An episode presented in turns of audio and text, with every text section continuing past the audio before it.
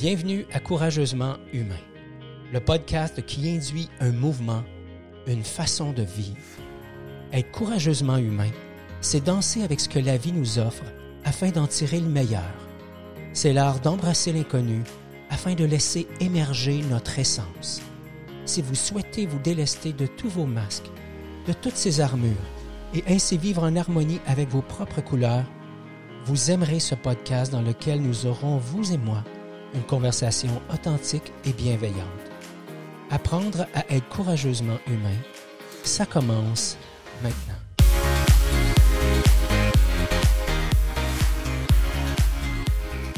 Bonjour et bienvenue au podcast Courageusement Humain. Mon nom est Ghislain Lévesque et je suis l'initiateur du mouvement Courageusement Humain. Merci beaucoup d'être là.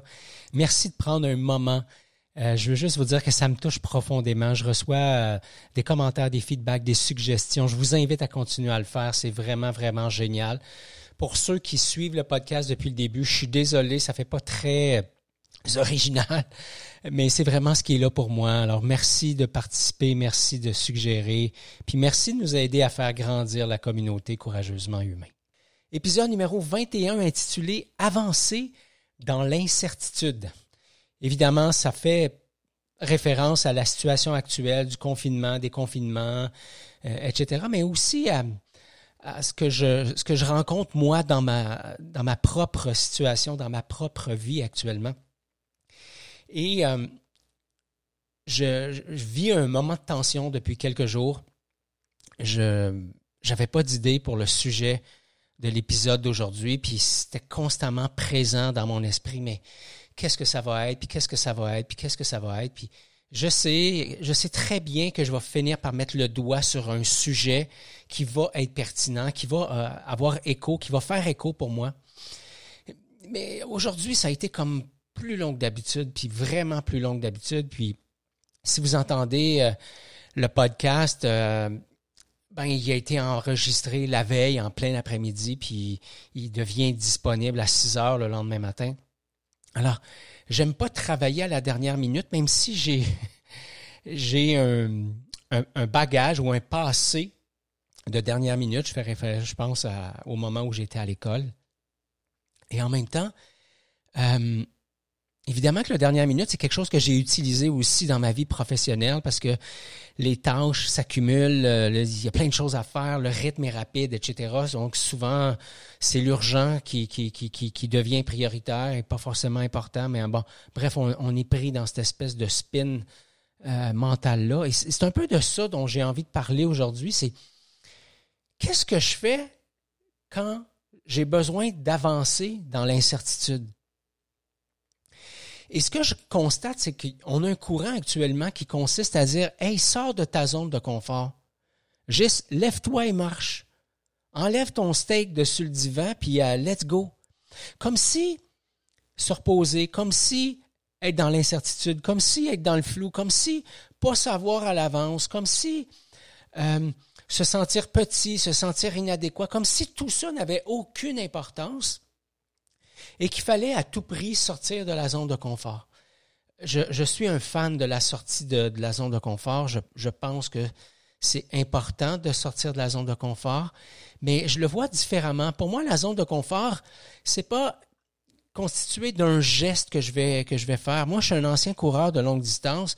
Puis sortir de ma zone de confort, c'est pas courir 100 km, c'est pas courir 150 km, c'est pas courir pendant 18 heures.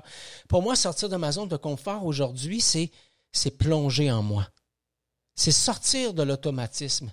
C'est me donner la chance d'écouter de quoi il s'agit au juste dans mon inconfort.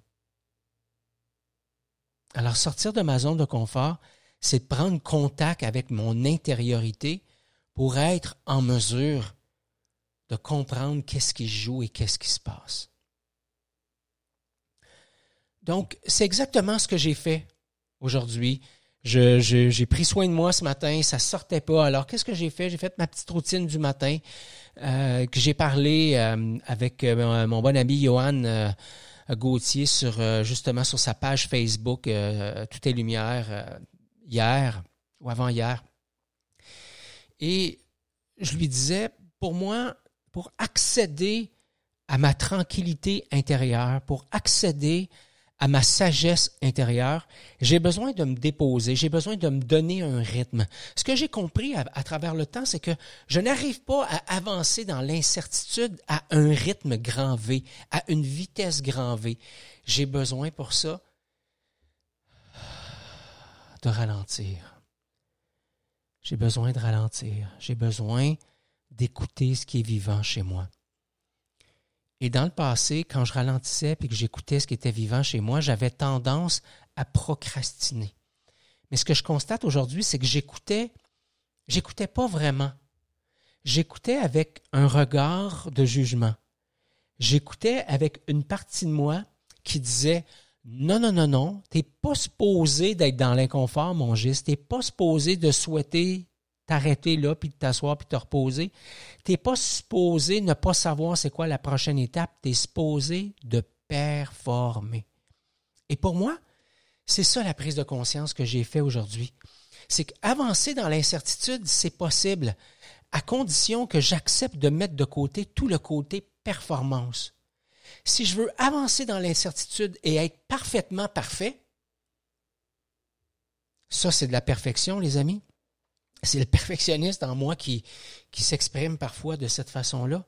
Alors, si c'est le perfectionniste en moi qui prend le contrôle du bateau, qui prend le contrôle de l'autobus, qui prend le contrôle de toute la patente, ce, à ce moment-là, ce qui se produit, c'est que le flou s'installe, et quand le flou s'installe, l'incertitude s'installe. Alors, je me suis posé la question, Qu'est-ce qui se passe, mon beau Gis? Qu'est-ce qui est là pour toi?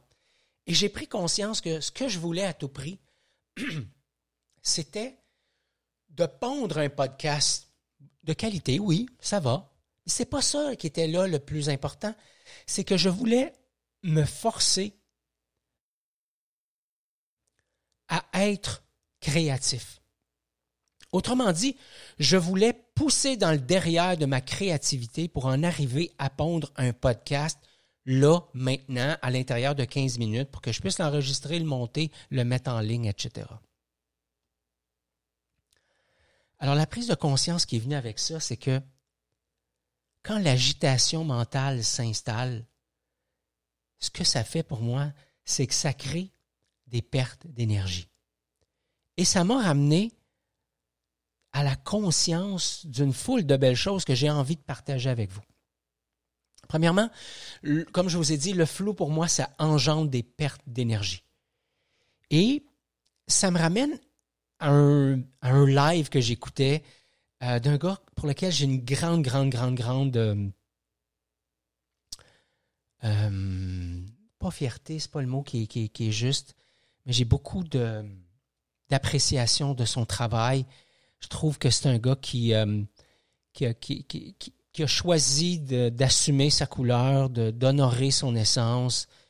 Et euh, j'ai une grande gratitude pour le travail de ce gars-là. C'est Rémi Tremblay qui faisait un live hier et qui disait on a, à la Maison des leaders, pris conscience qu'il y avait une grande distinction entre la question comment ça va, qui a tendance à nous garder en surface, versus qu'est-ce qui est vivant en toi là maintenant. Et qu'est-ce qui est vivant en toi là maintenant? Moi, ça me parle énormément, puisque je suis formé non seulement en coaching, mais surtout en communication bienveillante. Et la communication bienveillante, c'est l'art justement d'utiliser ce qui est vivant dans le ici maintenant. Et quand j'ai pris le temps de, de m'arrêter ce matin, de regarder tout ça, de ce qui était vivant, de, travailler avec ma base. Donc, j'ai pris le temps de méditer, j'ai pris le temps de faire de l'écriture automatique. Et ce qui est monté rapidement, c'est que c'était le flou. C'était la flou totale. Et que ça, ça devait, ça, ça, ça constituait plutôt une idée de sujet vraiment génial. Et ce que j'ai fait, c'est que l'ancien Ghislain aurait dit, ah ouais, let's go, mets-toi au travail. Je suis plutôt allé prendre une marche, puis je l'ai laissé ça euh, mijoter, maturer. Et euh, ça va donner le, podcast que je suis en train de, d'enregistrer, ça va donner ce que je suis en train de partager avec vous. Donc, en me permettant de quitter mon agitation mentale, en, en me permettant de vivre à un autre niveau de mon être, j'accède à de l'information extrêmement utile. Et j'ai envie de, vous parler du, TCC. TCC, c'est un outil qu'on utilise dans, dans l'approche de coaching dans lequel je suis formé, qui veut dire tête, cœur et corps. Et ça nous permet de départager les trois niveaux d'énergie. Quand on demande à quelqu'un comment ça va, on lui demande de répondre de façon un peu générale. Quand on dit à quelqu'un qu'est-ce qui est vivant en toi là maintenant, on lui permet probablement de plonger dans son expérience corporelle, émotionnelle et peut-être même, peut-être même pardon, mentale. Mais déjà, on est dans un autre niveau de questionnement. Et le niveau de questionnement que j'ai que j'ai utilisé ce matin, c'est Ghislain, où situe ton niveau d'énergie mentale? Le niveau d'énergie mentale, ça fait référence au quotient intellectuel. On est habitué, le QI, on entend parler de ça grandement. C'est l'utilisation du mental. Et là, je me suis rendu compte qu'il y avait beaucoup d'agitation mentale, mais mon niveau d'énergie était relativement bas, genre à 6 sur 10. Ensuite de ça, je me suis posé la question, Ghislain, quelle est ton énergie du cœur? Quelle est ton énergie émotionnelle là maintenant? Et je me suis rendu compte que mon énergie émotionnelle était affectée par mon énergie mentale. Parce que j'étais dans une agitation mentale, je n'arrivais pas à ralentir le rythme et à cerner quelles étaient les émotions qui étaient présentes chez moi. Et en communication bienveillante, on aime bien aussi aller au-delà des émotions et voir quels sont les, besoins, les élans naturels qui sont, éveillés. Finalement, je me suis posé la question, Ghislain, quel est ton niveau d'énergie physique? Alors, mon énergie mentale était à 6 sur 10 environ. Mon énergie émotionnelle était autour de la même chose, 6-7. Et je croyais à première vue que mon énergie physique était autour de 6-7 pour réaliser que mon énergie était beaucoup plus autour de 8-9. Et là, j'ai trouvé ça extrêmement intéressant parce que ça m'a rappelé qu'effectivement, j'ai trois types de batteries sur lesquelles je peux me brancher pour avancer. Avancer dans la vie, avancer dans mes projets, mais surtout avancer dans l'incertitude qui était là, qui était présente pour moi. Donc, les pertes d'énergie engendrent le flou et le flou ça engendre l'incertitude. Et que je peux commencer à mettre de la lumière ou du soleil ou à dissiper le brouillard en plongeant à l'intérieur de moi et en me questionnant sur le, niveau d'énergie de mon mental, de mon niveau émotionnel, de mon cœur et de mon niveau physique. Maintenant, comment est-ce que je fais pour remonter mon niveau d'énergie? Alors, je vous propose des pistes. J'en ai identifié trois. En fait, je vous parle des trois pistes que j'ai moi-même utilisées ce matin. Évidemment, il y en aurait d'autres. Vous pouvez bien sûr garnir ces pistes-là des vôtres, y ajouter votre couleur, votre saveur. Je vous invite d'ailleurs à le faire. Et je vous invite à, me laisser ces informations-là dans les commentaires, dans les reviews, euh, parce que ça, me permettra de, de, voir quels sont vos trucs à vous. Et si jamais ce n'est pas déjà fait, juste avant de poursuivre, je vous invite à vous abonner au podcast, soit sur la plateforme d'Apple ou de Google Podcast. On est aussi présent sur d'autres plateformes. Donc, voici mes trucs. Première chose, le coach en moi va parler de la position méta. Et le spécialiste de la communication bienveillante en moi va dire, va parler de l'importance de la girafe va, parler de l'importance de l'altitude.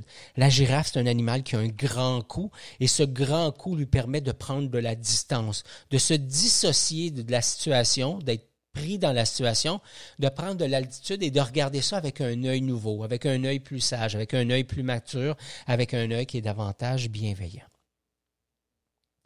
Et là, j'ai pu, à partir de cette position méta, me poser des questions, mais qu'est-ce qui affecte actuellement mon énergie mentale, émotionnelle et physique?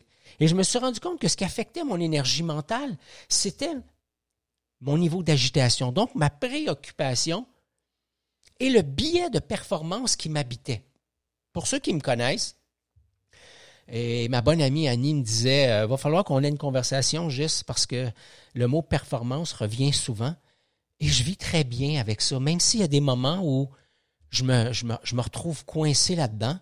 Et bien sûr que j'aimerais me guérir, entre guillemets, de cet élan de performance. Ce qui est plus important pour moi, c'est c'est pas de me guérir de cet élan-là, comme de l'accueillir. La, prise de conscience que j'ai fait ce matin, c'est que quand je prends le temps de faire comme ah tiens, c'est mon billet de performance qui est là. C'est cette partie de moi qui veut à tout prix performer qui a pris le contrôle de la patente, qui a pris le contrôle de ma machine, de mon monde intérieur, donc forcément de mon monde extérieur. Eh bien là, quand je, j'accueille cette partie-là, quand je lui donne une place, au lieu de la rejeter puis de l'invalider, je peux danser avec elle. Je peux l'écouter. Et dans le fond, cette partie-là, que je traduis en billet de performance, qu'est-ce qu'elle me disait? Hein? Elle s'exprimait en forme de chacal. Juste, faut que tu fasses ça, faut que tu fasses ça de même. Let's go, il y a un deadline. Et dans le fond, cette partie-là, tout ce qu'elle disait, c'était quoi? C'était je suis préoccupé par le temps. Je suis préoccupé par le fait que plus la journée avance, plus on s'approche de la date butoir, de l'heure butoir de demain matin. Et j'ai fait la promesse avec moi en début d'année que je, serais bienveillant avec moi, que je serais euh, dans la douceur, dans la tendresse avec moi, et que je voudrais éviter les moments où je dois être dans l'adrénaline à côté. Alors c'est cette partie-là qui s'exprimait qui s'exprimait en mode chacal, mais comme j'étais moi en position de la girafe, donc en posture bienveillante, en posture haute, en position méta, utilisez la terminologie que vous voulez, j'ai pu entendre ça et à partir de ce moment-là, j'ai pu me poser la question suivante. OK, qu'est-ce qui nuit maintenant à mon niveau énergétique, émotionnel?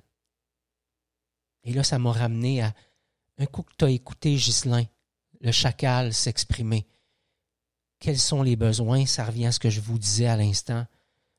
Hein, C'était une, certaine forme d'anxiété, une certaine forme euh, même de colère par rapport à Hey, c'est un pattern que je connais, ça ne me tente pas de retourner là-dedans. Mais au-delà de ça, c'est un grand besoin de douceur, euh, d'accompagnement, d'accueil et surtout de création dans la légèreté. Et quand je suis à l'écoute de ces parties émotionnelles, j'aime bien euh, quand je suis pardon, quand je suis à l'écoute de mon énergie émotionnelle, j'aime bien me mettre à l'écoute de mes différentes parties intérieures. Mes différents chacals, ma girafe, mon grand sage, mon magicien, appelez-les comme vous voulez, moi j'en ai une tonne. On est une gang à vivre dans ce corps et dans cette tête-là, c'est magique. Euh, c'est un peu, ça crée de la confusion par moment, mais ça crée aussi beaucoup d'excitation et un accès vraiment génial à mes différentes ressources. Et finalement, je me suis posé la question, qu'est-ce qui, qu'est-ce qui, qu'est-ce qui contribue, en fait, qu'est-ce qui nuit à ton énergie physique et qu'est-ce qui contribuerait? Et je me suis rendu compte que mon niveau de fatigue n'était pas si élevé que ça. J'avais une fatigue mentale, mais j'avais pas une fatigue physique parce que je prends bien soin de moi. Je m'entraîne chaque jour. Ma base est là. Hein. Je me lève le matin au citronné. Euh, je médite. Je, fais du, journaling, comme on dit en mauvais québécois. Euh, je prends le temps d'aller prendre une marche je respire, je respire dans mon corps, pas juste dans le haut de mon, corps, mais dans, mon abdomen euh, au complet. Donc, j'ai une routine de respiration que je, fais. Euh, je m'alimente bien, je dors bien, je me, je me couche, je, dors bien, mes nuits sont bonnes, je m'hydrate bien. Et euh, je, me suis, je me suis payé la traite en m'installant un bureau qui me permet de travailler à la fois assis ou encore debout, que je peux ajuster la hauteur de façon euh, automatique avec un petit moteur. Je trouve ça vraiment, vraiment génial. Donc, euh, pour dissiper mon flou, je me suis rendu compte que ça avait un impact direct avec mes trois batteries. Et ensuite de ça, je me suis dit, mais qu'est-ce qui a de l'impact sur mes trois batteries? Mais c'est ce que je viens de partager avec vous, ce qui avait de l'impact sur ma batterie mentale, ma batterie émotionnelle et ma batterie physique. Un coup que j'ai pris conscience de à quel niveau je suis, puis qu'est-ce que je peux faire pour, transformer ça, j'ai aussi pris conscience ce matin que je me mettais de la pression, que ce billet de performance-là, ou que ce, ce deadline-là, cette date butoir-là, cette heure butoir-là, venait me créer de la pression et ça faisait en sorte que je me retrouvais dans un environnement qui n'était pas agréable. Et si c'est pas agréable, c'est pas léger. Et si c'est pas léger, ça veut dire que c'est trop sérieux. En tout cas, c'est l'équation qui est là pour moi. Donc, amener de la légèreté dans ma vie, pas me prendre au sérieux, me donner le droit de faire le, de, faire le podcast en une shot. Si vous avez remarqué, j'ai euh, je me suis enfargé sur certains mots. Tantôt, j'ai cherché un mot. Il y a des petits moments de pause euh, un petit peu euh, que vous avez peut-être pas entendu parce que j'ai mis le, j'ai mis ça sur mute parce que je j'avais euh, un chat ou une famille complète en train de jouer dans sa litière dans ma gorge et j'ai fait le choix il y a quelques podcasts d'arrêter de vouloir un podcast parfait, mais plutôt de juste dire écoute, Ghislain Lévesque, c'est ça qu'il est, c'est ça sa couleur, c'est ça son essence, c'est ça son message et ça, ça m'amène une grande, grande, grande légèreté.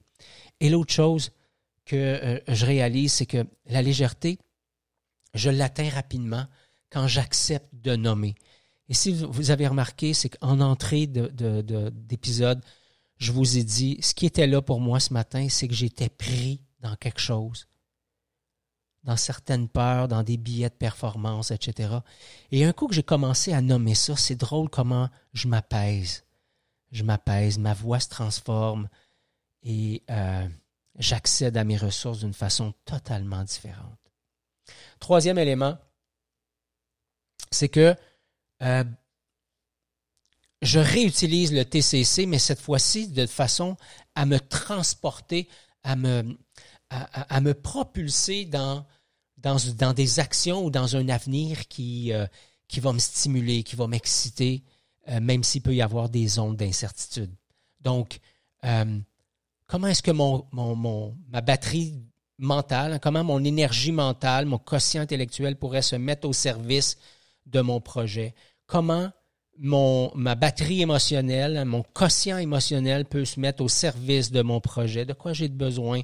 Qui peut m'aider, quelle demande claire et libre de toute obligation je pourrais faire à l'autre, et finalement, comment est-ce que je peux utiliser mon corps pour m'aider à matérialiser. Hein, donc, la troisième étape du TCC, troisième morceau, deuxième C. Euh, comment je peux utiliser mon corps? Et moi, moi, marcher dans le bois, ça active ma créativité. Alors voilà avancer dans l'incertitude, c'est possible. Et je vous laisse sur euh, une citation, euh, en fait un passage du livre La, cinquième discipline de Peter Senge euh, qui va comme suit. Quand le monde extérieur s'accélère, l'intérieur doit ralentir. Quand nous laissons l'extérieur envahir l'intérieur, c'est problématique. Et moi, j'en profite pour nous rappeler pour vous rappeler, pour me rappeler, personne d'autre que moi, personne d'autre que vous, est responsable de notre état intérieur. L'extérieur, c'est pas la cause. C'est tout au plus un déclencheur de ce qui devient vivant à l'intérieur. Si l'intérieur est agité, l'intérieur est flou. Et si l'intérieur est flou, il y a de très bonnes chances que je vive de l'incertitude. La réponse n'est donc pas dans mon monde extérieur, elle se trouve assurément dans mon monde intérieur. Et pour cela, je dois absolument prendre la décision. Prendre la décision, et je, souligne et j'écris en bold et en caractère gras et en, rouge, hein, je prends la décision de tourner la caméra vers moi pour être en mesure d'identifier de quoi est-ce que j'ai besoin. C'est tout pour l'épisode d'aujourd'hui. Merci beaucoup d'avoir été là. Si vous avez apprécié l'épisode, n'hésitez pas à la partager avec vos amis. Je vous invite à vous abonner, à laisser un commentaire. Ça nous aide à faire connaître l'émission. Et comme à l'habitude, je vous invite à être courageusement humain.